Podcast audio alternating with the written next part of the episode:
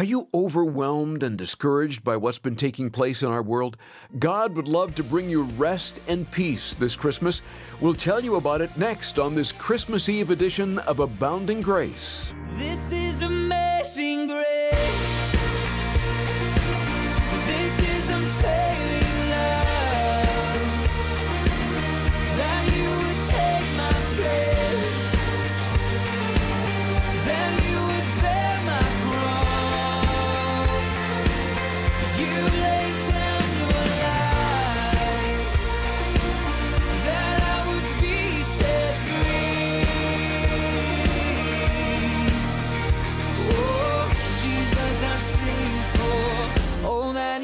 done for me. You'll probably be opening quite a few gifts today or tomorrow with friends and family. And today on Abounding Grace, we have another gift for you to unwrap. And spoiler alert, it's the Christmas gift of rest. Jesus would love to give that to you, as we'll learn on this beautiful Christmas Eve. Maybe this year, rest and peace seems like an elusive target and out of reach. Seems like everywhere we turn, there's something that attempts to disrupt that peace. Well, let's join Pastor Ed Taylor now in Matthew 11 and hear about this marvelous gift. Matthew chapter 11 in a Bible study that I've entitled Unwrapping Your Christmas Gift of Rest. Unwrapping Your Christmas Gift of Rest. And of course, you know by now the holidays are upon us. And whenever I think of the holidays upon us, I think of the need for rest and how important it is for us to enter in to the rest that God has for us. It's so needed, not just outwardly. We think, you know, maybe we need to take a nap or sleep a little more. I'm not speaking outwardly, but rather I'm speaking inwardly, spiritually.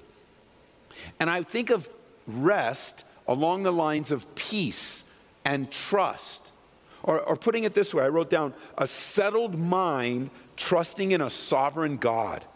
A settled mind, a mind that's firmly fixed by faith, trusting in the sovereignty and the sovereign purposes of our God. What's on your mind today? What did you bring in? What's on your mind today? What did you bring into this room? What burden have you been carrying? What is it that's been troubling you? I think of Jesus in John chapter 13, recognizing and sensing that in his disciples. He said, Let not your heart be troubled. What's been troubling you? What's been overwhelming and disrupting your peace? What have you been carrying around that you were never intended to carry around? Jesus describing the enemy of our souls in John 10:10 10, 10 said this. The thief does not come except to steal and to kill and to destroy. But I have come that they may have life and that they may have it more abundantly. Or in the New Living Translation, the thief's purpose is to steal, kill, and destroy. My purpose is to give them a rich and satisfying life. The will of God for you today. And so we make a conscious choice this holiday season. We choose to live intentionally, focused upon enjoying and resting and bringing rest to those that we meet. How important it is that we don't bring our burdens into other people's lives. That we don't, be, we don't become known by our burden sharing, but rather as we become known as the ones that bring peace and rest into a situation. I was thinking this Christmas season about the birth of Jesus and that Jesus was born to give you rest. He was born for that. His purpose in life was a, to give you a rest that only He can give. I don't know if you've noticed, but I've seen a lot of lives ruined looking for rest. Alcohol companies promise it, drugs claim to give it. And I think about all the activity that is happening in lives where, you know, the party scene, uh, the new, people are just running from one thing to another, the newest YouTube craze, the newest app, the newest influencer, the, the, some new technology. We're just running like pinballs all over, going here, going there, trying to find that which will bring us satisfaction. And it's to a edgy and restless world that these words of Jesus come loudly and crystal clear. Notice with me in verse 28 of Matthew chapter 11. Jesus says, reading from the New King James here, he says, Come to me, all you who labor and are heavy laden, and I'll give you rest. Take my yoke upon you and learn from me, for I am gentle and lowly in heart, and you'll find rest for your souls. For my yoke is easy and my burden is light. Listen to it in the New Living Translation. There's a couple things I think it adds as you memorize something so often. Like, for example, when we use the word heavy laden, we really don't use that word in our normal English. So I looked it up. I wanted to, to get the depth of what is that really trying to convey in the English. Listen to it in the New Living. I think they did a great job. It says, then Jesus said, Come to me, all you, all of you who are weary, and then heavy laden is translated, and carry heavy burdens. Because that's really what it means. Come to me, those of you that have been carrying heavy burdens and are tired. It's a tiring way to live your life. And he says, I'll give you rest. He says, Take my yoke upon you. And I love this phrase. So, so look back, because I want you to write in your Bibles if you like to do that. It says in verse 29, Take my yoke upon you and learn from me. The New Living Translation says, Take my yoke upon you and let me teach you. Would you pause for a second and just think about that for a minute? Jesus is here today saying, Let me teach you. You that are weary and tired and overwhelmed with burdens. I know we come together and we, we have Bible studies regularly. We're a church committed to the Word. We're going to teach the Bible. I mean, we have uh, three Bible studies on the weekend. We have one on Wednesday. Just that, that's 208 or so Bible studies just, just from the pulpit here. And we may get confused to think we're just here for learning and knowledge and Bible knowledge. But if a pastor's doing what he's supposed to do, the Spirit of God will use him so that you'll learn from Jesus, not from a man. You're not becoming a disciple of me or this church or this movement or what. You're becoming a disciple of Jesus. And he says, if you're tired and you're weary and you're burdensome and you're carrying burdens, he says, let me teach you. A lot of times in my devotional life, as it gets stale, you know, we're coming up on the beginning of the year, so everybody's going to reboot their Devos and going to read through the Bible. It's going to be exciting until you hit the wall. Everybody hits the wall at some point. We're like, oh, I don't know. Usually it's Leviticus. And we're like, oh, I don't know about this. And you put it on pause, and some of you never pick it up again. But now that you get to do it, like whenever I hit a wall in my Devos, I always like to go back to the Gospels. I'll just stop what I'm doing, go back to one of the Gospels, and in my mind, I'm going to walk along the road with Jesus. I just finished Mark recently. I'm just going to go back to basics, and I want to let Jesus teach me in a new, fresh way personally. And that's his invitation. He says, Let me teach you. It's like a parent to their child. Let me teach you. Uh, like, I know you think you've got it all together, and I know you think you're going to know. I know you. No, let me teach you. Let, let me help you, he says. Because I'm humble and gentle at heart.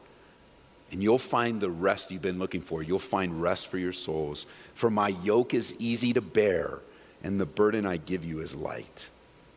Hey, when you think of the manger scene, we're immediately drawn, our attention is drawn to this precious baby, unassuming, adorable. That baby is the key to man's restlessness. And babies certainly have a way of changing everything, don't they? They have a way of bringing a whole newness to life, precious and wonderful. But today we fast forward 30 plus years in the life of that baby because that baby grew up and that baby was born like you were born with a purpose to fulfill, with a specific plan and path of life. And here we find Jesus in Matthew 11 in his 30s serving around the Sea of Galilee. He's just pronounced judgment on a few of the cities around the Sea of Galilee because of their resistance and their rebellion. He has brought about this strong word because you don't want me, because you don't desire me, the consequences of that will be in your life. You'll experience the pain of rejecting me. And then he goes on to say, and openly, and beginning in verse 25, an open prayer. And he begins to pray out loud until he comes to the invitation that we just read. It's a beautiful invitation. It's an invitation to come to him directly. And it's an invitation to a group of people that are wearied and burdened, wrestling with life's circumstances. And he says, Come to me. It's very important that you see that the solution to the restlessness in your life is to come into relationship, unity, oneness with Jesus. He calls out to those that are burned out, to those that are bummed out, to those that are wearied to exhaustion, to those that are emotionally drained, to those that are tired of the drama, for those that are tired of the difficulty, tired of the pressure, tired of the difficulties of life.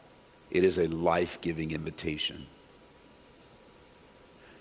When you think in a general sense, because we all came in here with our own personal lives and our own personal difficulties and our own personal minds and emotions.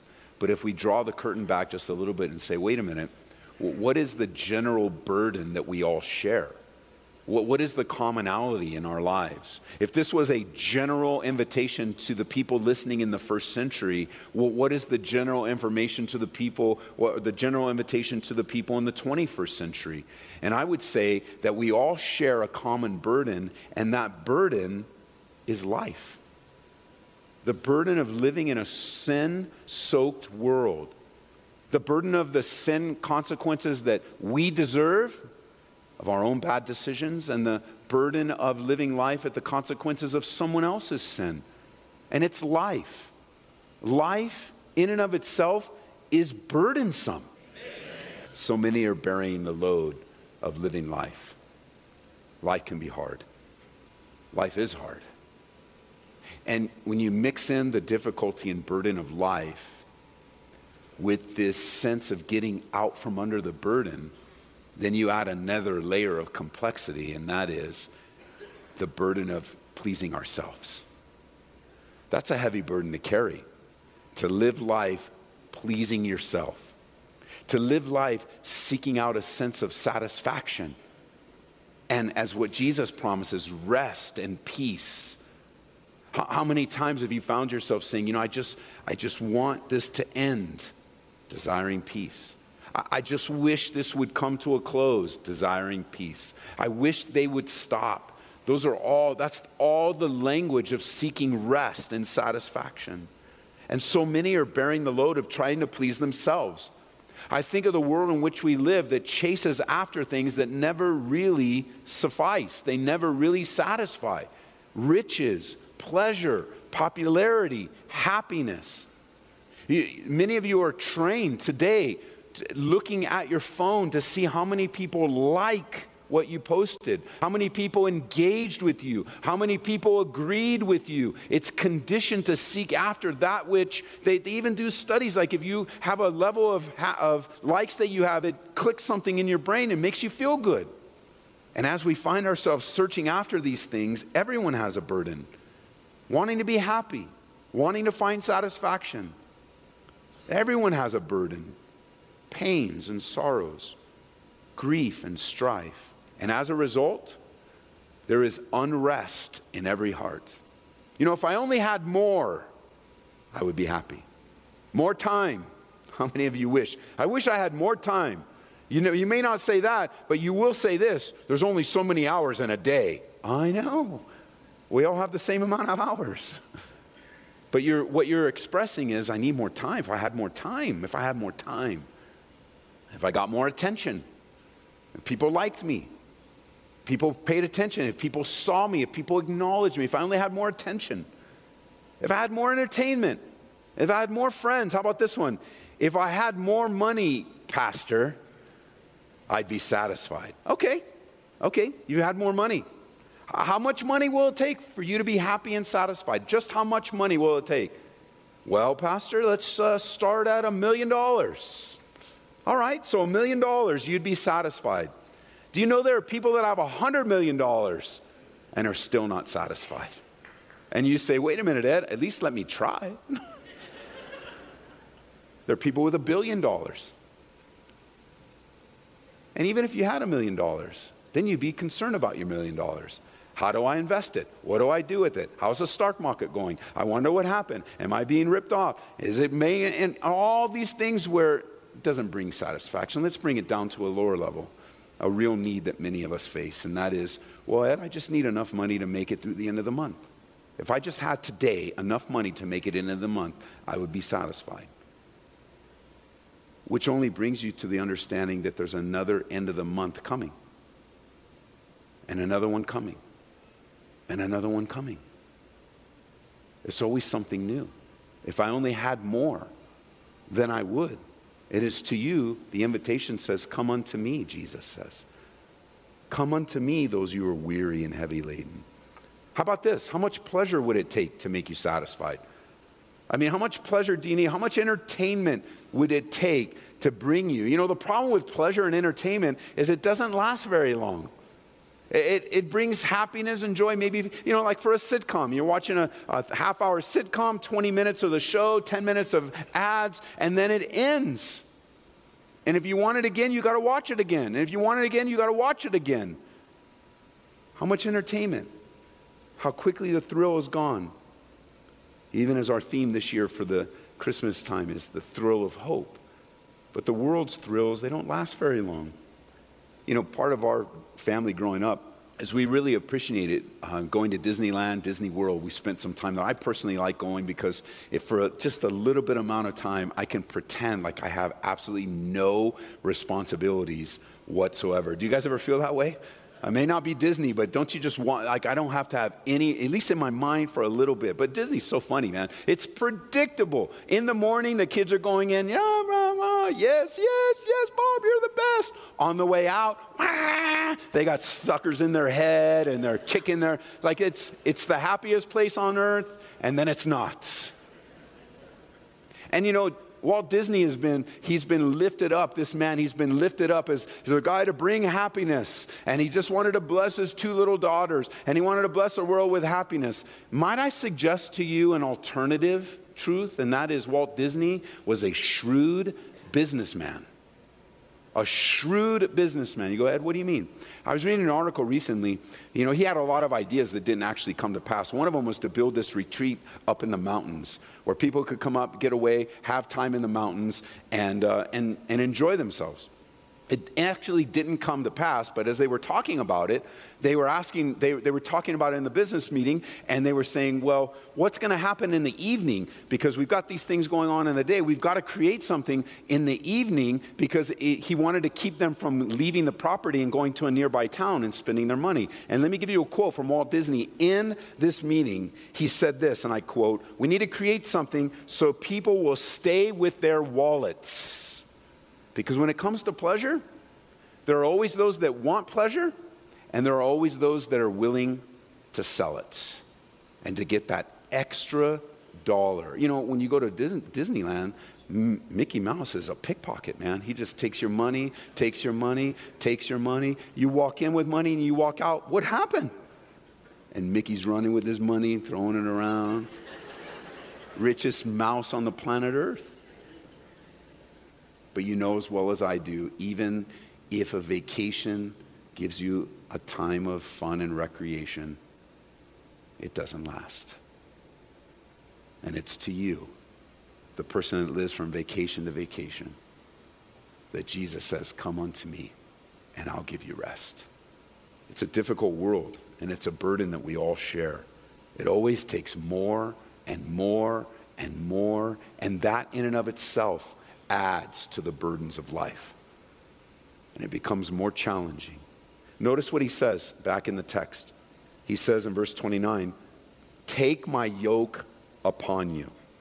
Take my yoke upon you. Now, it's very possible that Jesus grew up to be a carpenter. He was the son of a carpenter, and culturally, sons would grow up to be like their dads and be trained as an apprentice with their dads. Now, don't think of a carpenter like we might today in the sense that he was a house builder and that he was putting up A frame houses and such. Uh, he wasn't a house builder because houses then were built with stone. So a carpenter would make things out of wood. And two primary ways they would make a living they would make things for inside the home, chairs, desks, those types of things. And they would also make things for the farm, which is where we get the term yoke. A yoke was a wooden cross piece with two holes in it. Basically, if you think of a large piece of wood with two holes in it, where you would take two oxen and yoke them together, bring them together. Think of oxen going through a, um, plowing a field, not, without, not with machinery, but with rudimentary, rudimentary things. They would be carrying the plow behind them, and there'd be a guy driving them, and you know, two oxen are better than one. So they would put two together of the same strength, the same size. And here's the thing the yokes being made were not just generic, they were custom built for the particular animal that they would be on. They would be carefully crafted, which, you know, those of you familiar with the Bible, you know that there's a warning in the Bible not to be unequally yoked with unbelievers. And the picture of that would be that when you partner with someone, when you join up with someone, that you generally agree and will go in the same direction. That the yoke that God has designed for you would fit for both of you. That it's impossible to move forward as a believer and an unbeliever. It's difficult and hard, and it's not God's will. And those of you that are single right now, making very important decisions to be equally yoked. Now, every yoke shaped for the ox, being custom made, was intended to help the animal do the work and be comfortable at the same time. The carpenter took great time and attention to make this apparatus. It was to minimize the strain and the pain in the animal's life. And so Jesus is saying to us, Take my yoke upon you because my yoke is easy. The yoke you may have been using yourself has been hard, it's been burdensome, it's been challenging, it's been chafing, it's been painful. You've chosen your way for so long, and where has it left you? More restless, more edgy, more tired. And Jesus says, No, I have a work for you. Take my yoke. I have a plan for your life, I have a purpose for your existence. Take my yoke and let me teach you. Let me train you. Let me show you a better way. This is amazing. The invitation isn't just to come, as important as that is, it's threefold. Number one, it's to come, then it's to take or yoke or submit your control. An animal and the yoke, yoked together with it, are submitted to one another to move forward. It's an act of submission and surrender. It's an act of saying, I, I, I, I am so desperate for this rest that I'm trusting you, God. I want to live for you. And then, thirdly, is to learn and to submit yourself and to admit in the gentle, lowly Savior has something that you need to learn, that you need to take in and change your life. And the promise, of course, is that this is the place you'll find rest, yoked together with Christ. That's where you find rest. Nowhere else. Surrender to Him. You'll find it, it will be found. God will give you that gentle, lowly rest in a upside down world. In the midst of a storm, in the midst of a challenge, God will give you the rest you're looking for. Is that great? So come to Jesus for the rest and peace your heart desires. This is Abounding Grace with Pastor Ed Taylor, and today we've been listening to a special Christmas Eve message called Unwrap Your Christmas Gift of Rest. To hear today's study again, just visit our website at aboundinggraceradio.com.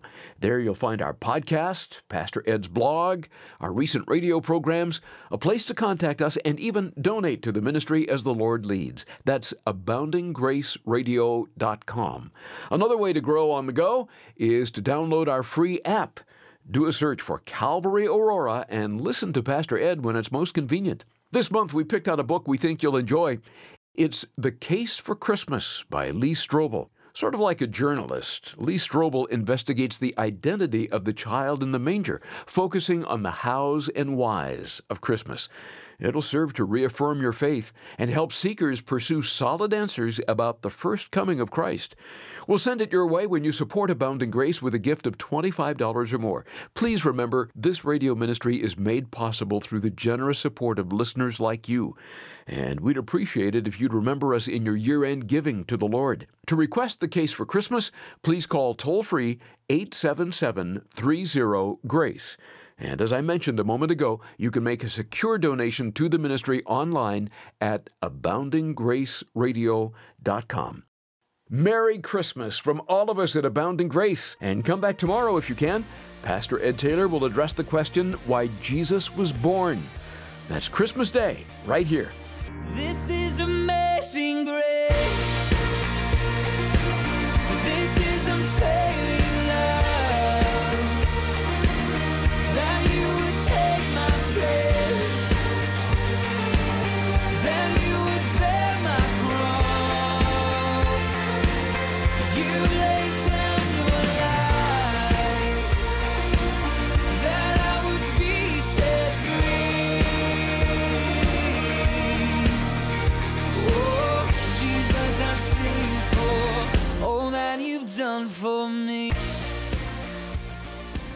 Abounding Grace is brought to you by Calvary Church, Colorado, here in Aurora.